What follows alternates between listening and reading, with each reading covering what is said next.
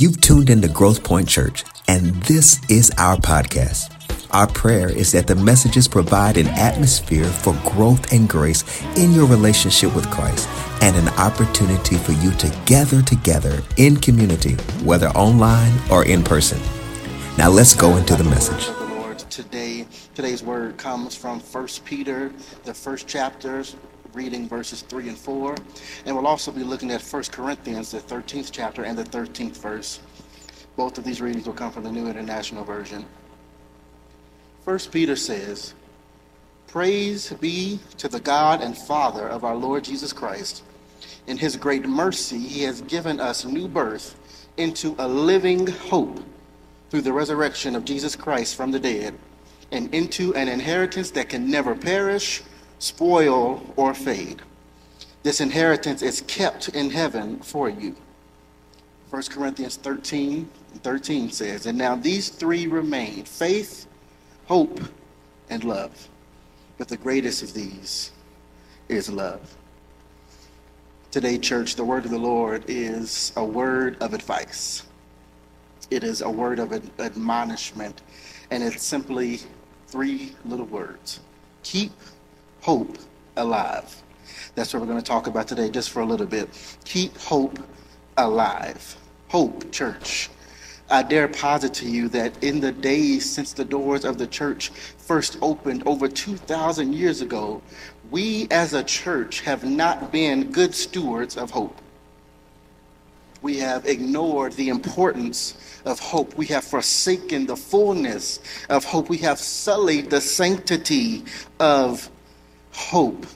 We've treated hope, church, like it was the ugly duckling of virtues. We treat hope like it's invisible. And ask me, how do I know? I know because of how we tend to, how we tend to interact with the very scripture we just read. 1 Corinthians 13 and 13. It says, And now these three remain faith, hope, and love. But the greatest of these is love we never forget about love, right? Love is the greatest of these. Love is God. God is love. For God so loved the world. Jesus loves me. This I know, for the Bible tells me so. Love God, love people. I mean, we could never forget about love and faith. Faith is the reason we're all here. Well, we're not all here, but we're all tuned in. Faith is the reason you're tuned in right now. We've got all types of faith in the church. We have mustard seed faith, and we have faith to move mountains, and we walk by faith and not by sight. Without faith, it is impossible to please God. So we know about faith, but where does that leave hope? Church, I come to tell you that having hope and understanding hope is just as critical as any other virtue that's necessary for our Christian walk. In fact, Hebrews 11, which we know as the faith chapter, right, says in the very first verse that faith is what? The substance of things hoped for. So we can even have faith without hope. I'm telling you, we need to pay better attention. We need to pay better focus on hope. So, church, if you would allow me, I want to spend just a few minutes. I promise I will not be long. Get back to cooking your breakfast, doing whatever you was doing, get ready for another service or whatever you're going to do. But I promise I won't be long. But I simply want to do a quick check-in when it comes to hope. I want to do a really quick Hope 101 so that we understand what hope is and how we should use hope in our daily life. So, Hope, the term hope, appears in the Bible almost 200 times. I believe 164 times does the term hope show up. However, what's interesting about hope is that there are three distinct words, two in Hebrew and one in Greek, that are translated to mean hope. And I believe the translations of these words help us as believers in our ability to identify what all hope is and what it should be to us. So we'll go through these three words. Y'all know I'm y'all education pastor, so we got to learn something really quickly. And so if y'all should give me a, just a little bit of time, we'll go through these three words, two Hebrew words, one Greek word. They all mean hope, but they have different translations and they show how hope is applicable to us in our life. Okay? So the first time hope shows up in the Bible, the Hebrew word used is batach. B A T A H, batach. Now, when translated, batach means the sense of well being and security that results from having something or someone in whom you've placed your confidence. So, what does that tell us about hope? The first thing we know about hope is that hope is a space. Hope is a space. That means hope operates as a specific uh, spiritual area in which we know we are safe. There's safety in the space of hope.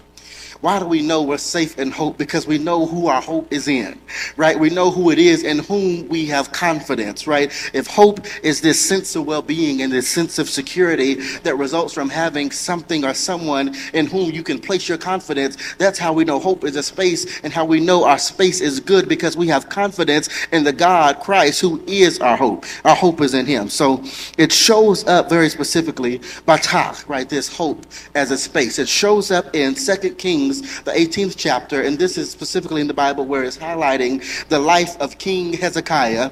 And it says, Hezekiah trusted in the Lord, the God of Israel. Some translations would translate the word trust as hope, right? A lot of uh, that happens a lot in the Bible where the words actually intended to, to mean hope are uh, translated as trust. But in actuality, what it's saying is Hezekiah's hope was in the Lord, the God of Israel.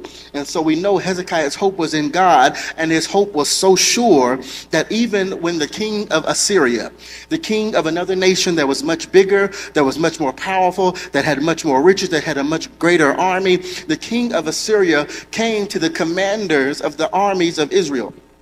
And they said they tried to bribe them, they tried to threaten them to get them to switch sides, but Hezekiah's men never folded. Hezekiah's men, they never gave in. And the king of Assyria, he was so perplexed by this. He did not understand why none of his ideas were working to the point he had to ask them. He, he tried to bribe them with riches, he tried to bribe them with women, he tried to threaten them and saying, Do you know how big my army is? Do you know the people we have defeated? Do you know the foes that we have cast down? Down and you still will not change your mind. And so he asked them very directly, he said, Do you not know who I am? Do you not know the damage that I've done? I believe it's in the, uh, the 18th chapter in the 19th verse where he says this On what are you basing this confidence of yours? And the response that Hezekiah and his men gave to the king of Assyria lets us know where they had their hope. Their response was so subtle, and but it was so sure, and it only confused the king even more because all they said was, "The Lord will surely deliver us." Hallelujah. The king couldn't comprehend the fact that Hezekiah and his armies were in a space of hope. They said, Why would I leave this space where my safety is?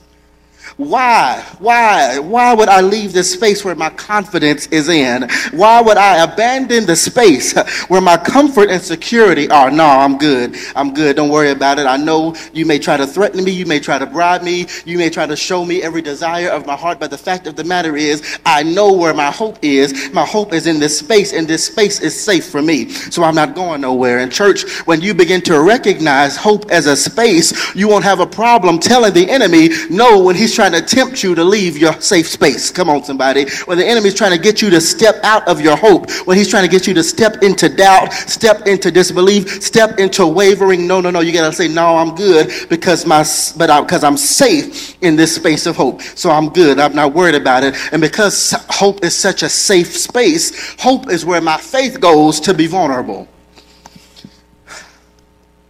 Help me, Holy Ghost. Hope is where my faith goes to be vulnerable. I know y'all might not like this, but t- I'm going to tell the truth anyhow. Listen, when I'm tired of wondering when God is going to bring me through, I can stay in hope. And it's okay to wonder in the space of hope. When I'm frustrated, with my station in life. And when I begin to doubt whether or not God really will deliver me out of the storm that I found myself in, I know even when I'm doubting, I can still hope in God. Can I be honest, church? I may not always have the faith to say He will, but thank God I have the confidence and security to simply say, I hope so. Somebody just holler in your living room, in your kitchen, in your car, in the driveway, McDonald's, wherever you are, just holler, I hope so. Will he ever deliver my family? I don't know, but I hope so. Will he, will he ever heal my body? I've been dealing with this for so long. I don't know if he will, but I hope so. I, will things ever turn around for me financially? Will I ever actually be able to quit this job so I can chase my dreams? I don't know, but I hope so. I'm so thankful, church, for a God, even when we struggle to believe in him, we still have space to to hope in him. I need y'all to be honest with me today. I need y'all to tell yourselves the truth and say, sometimes my faith wavers. Sometimes I doubt. But I'm so grateful I have a God who provides me a space and hope so that even when I'm doubting, I can still say, I hope so.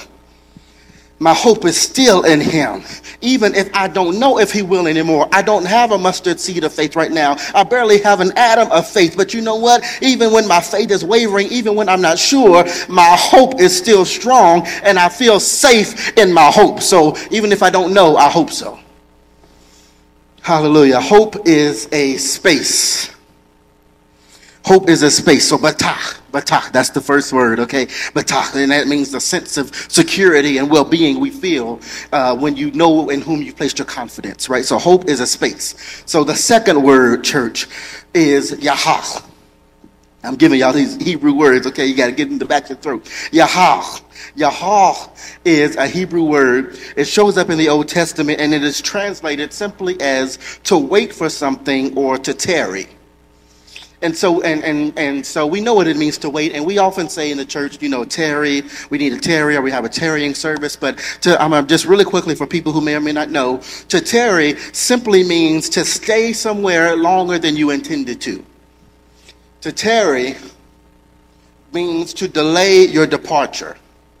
So, what does this mean? This lets us know if Yahah is a word for hope and it is translated as to wait for something or to tarry, it simply lets us know that hope is not just a space, but hope is a state.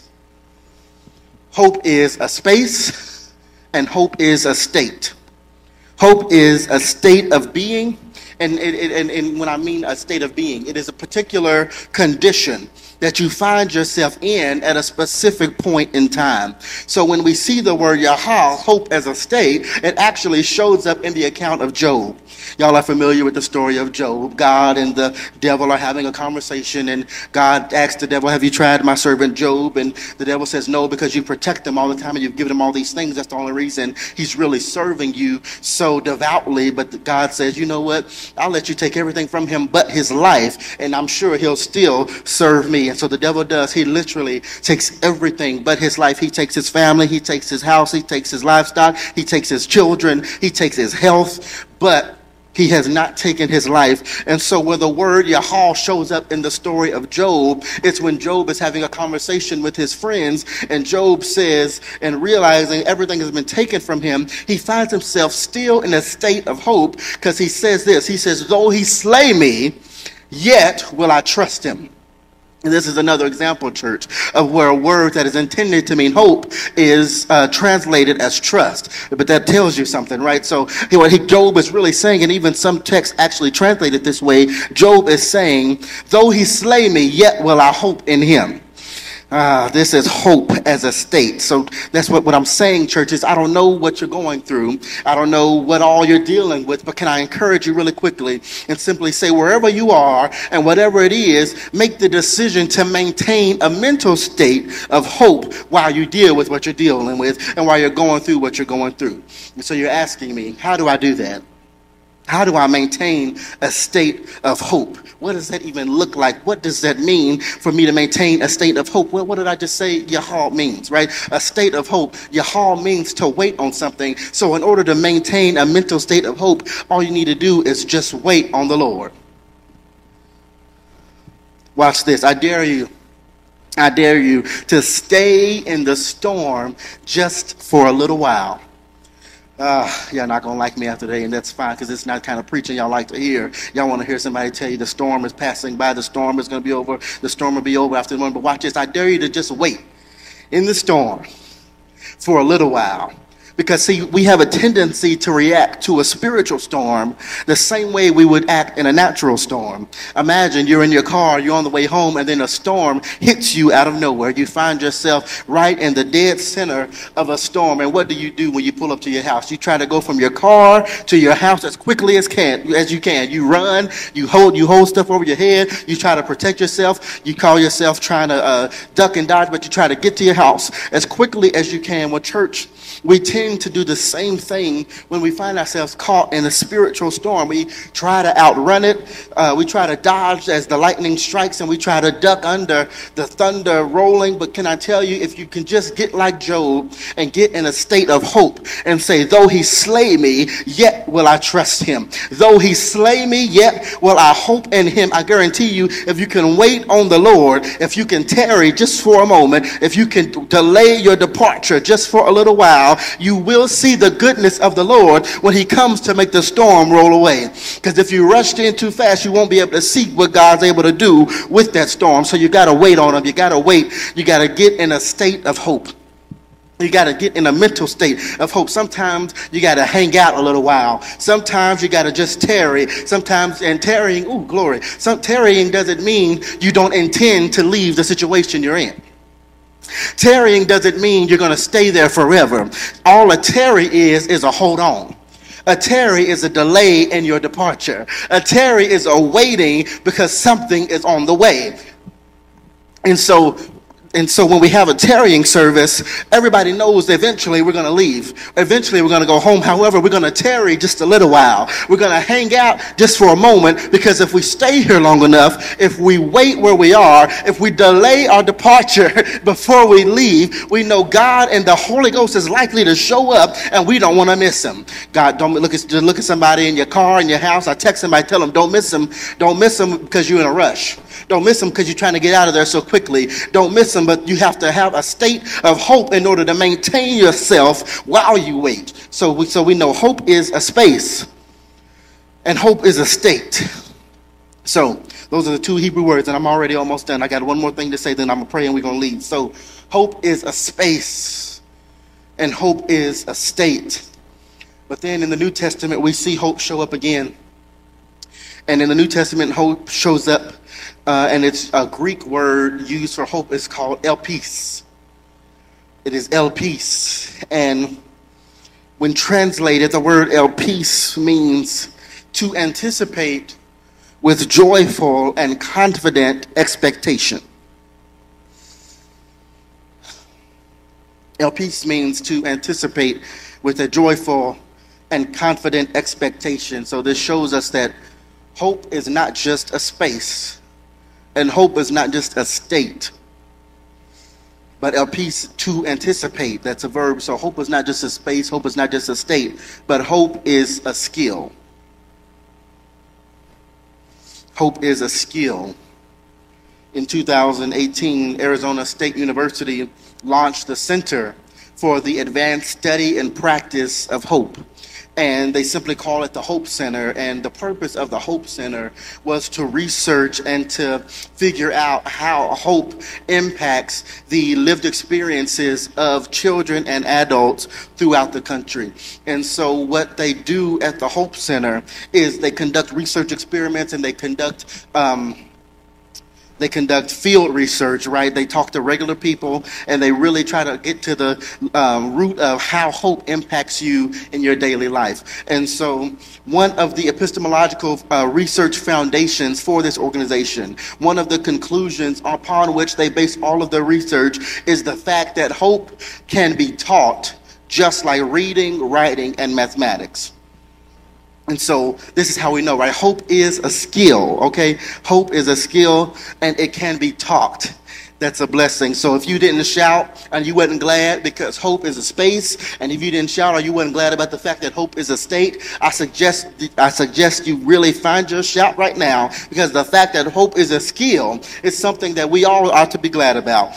Hope is a skill, which means we ought to be glad that hope is not a spiritual gift.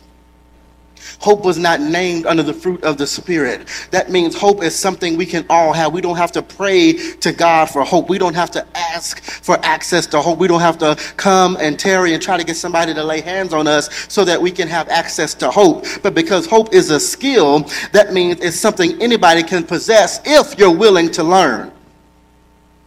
You got to be willing to learn. You got to be willing to learn. Hope, anybody can possess hope if you're willing to learn. And because hope is a skill, anybody can develop if you're willing to practice.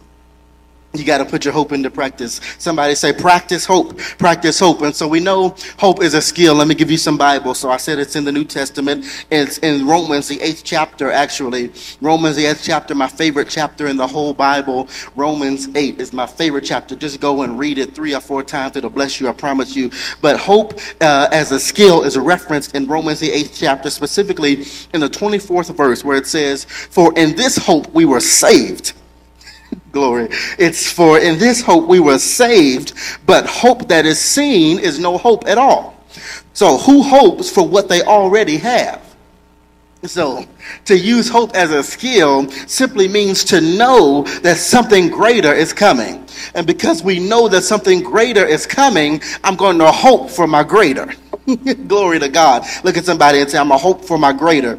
And so, because hope is a skill and hope is something I have to learn, in order to develop my hope, hope is something I have to practice. I have to get into a habit of making sure when there's an opportunity for me to hope, I take advantage of every opportunity there is for me to exercise my hope. Hope is a muscle that needs to be flexed, hope is a muscle that needs to be exercised. And if the opportunity arises for you to hope, don't squander it because of anything that the devil may put in your mind. What am I talking about? I'm talking about people. One of my least favorite phrases, one of my least favorite phrases to hear the people of God say is, I didn't want to get my hopes up. When people of God are waiting on a thing when people of God are anticipating a thing. What keeps us from hoping, what keeps us from anticipating that thing with joyful and confident expectation is this idea of, oh, well, I don't want to get my hopes up too much. The devil is a liar. The devil is a liar. The reason we don't like getting our hopes up is because we allow the fear of potential disappointment to outweigh the joy of potential fulfillment. Hmm. Bishop, come get the mic. I'm sure you're somewhere around here. The reason, church, we don't like to get our hopes up is because we and don't look away and don't get scared because he's I'm talking to you. The reason you don't allow yourself to get your hopes up when you're waiting in expectation for something that you have asked God for, the reason you don't allow your get to allow yourself to get your hopes up is because you allow the fear of potential disappointment to outweigh the joy of potential fulfillment. What am I talking about? Well, I don't want to get too excited about me possibly getting the job because if I don't get it, then that'll make me all the more upset. I don't want to get too excited about, you know, we put in for the house, but we don't know because other people may be it. And I just don't want to get our, my hopes up too much because if we don't get it, if it doesn't happen, then, then I'll be all the more disappointed. But what if it does happen? What if you put your hope in the fact that it's possible that you serve a God who is able to make it happen. And so if it does happen, the joy you feel when God comes through will be all the more. The devil is a liar. Stop allowing the devil to keep you from hoping for the things that God says are already yours.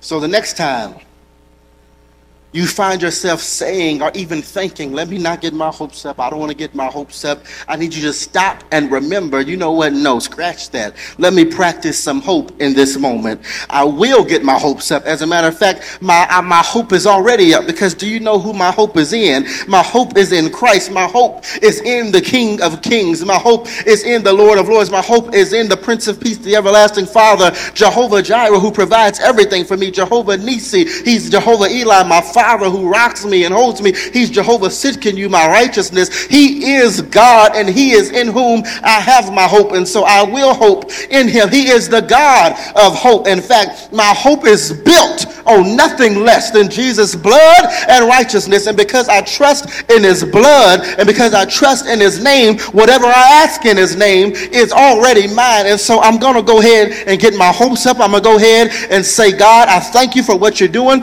because my hope is in you. Look at somebody and say, We got to keep hope alive. Hope Church.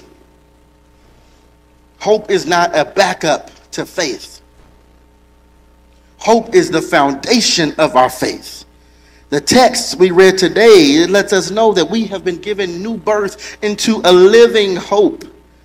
Hope, I believe it's in Romans, I believe it's the fifth chapter. It says, Hope is uh, the foundation of our salvation. Faith is the substance of what we hope for. Quit taking for granted hope. Hope is so important. Hope is critical to survival in this world. Don't lose your hope, church.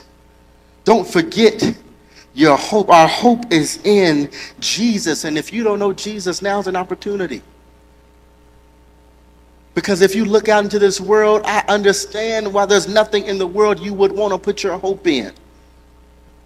But if you put your hope in the one who created the world, put your hope in the one who was there before there was somewhere had anywhere to go. Put your hope in the one who knew when when was before when knew when what time it was. That's the one whose hope, who I have my hope in. We have been born, reborn into a living hope because we serve a living God. Hope is your space. Hope is your state. And if you let it be, hope can be a skill of yours. So please, church, keep hope alive. Let's pray. God, I thank you. God, I thank you for every word that was said. God, I pray that you were glorified. I pray that your people hearing this are edified. And I pray the enemy is terrified for what's going to happen when the people of God begin to hope. When we begin to hope more intentionally, when we begin to hope more consistently, when we recognize that our hope is in you. Hope is not a wish. Hope is not a, a guess, but hope is a f- desire to trust and be confident in the safety and security of the name and power and authority of Jesus Christ, of the living God. We'll give you glory. Thank you for your prayers and generous support that grant us the opportunity to do ministry. Now, this connection doesn't have to end here.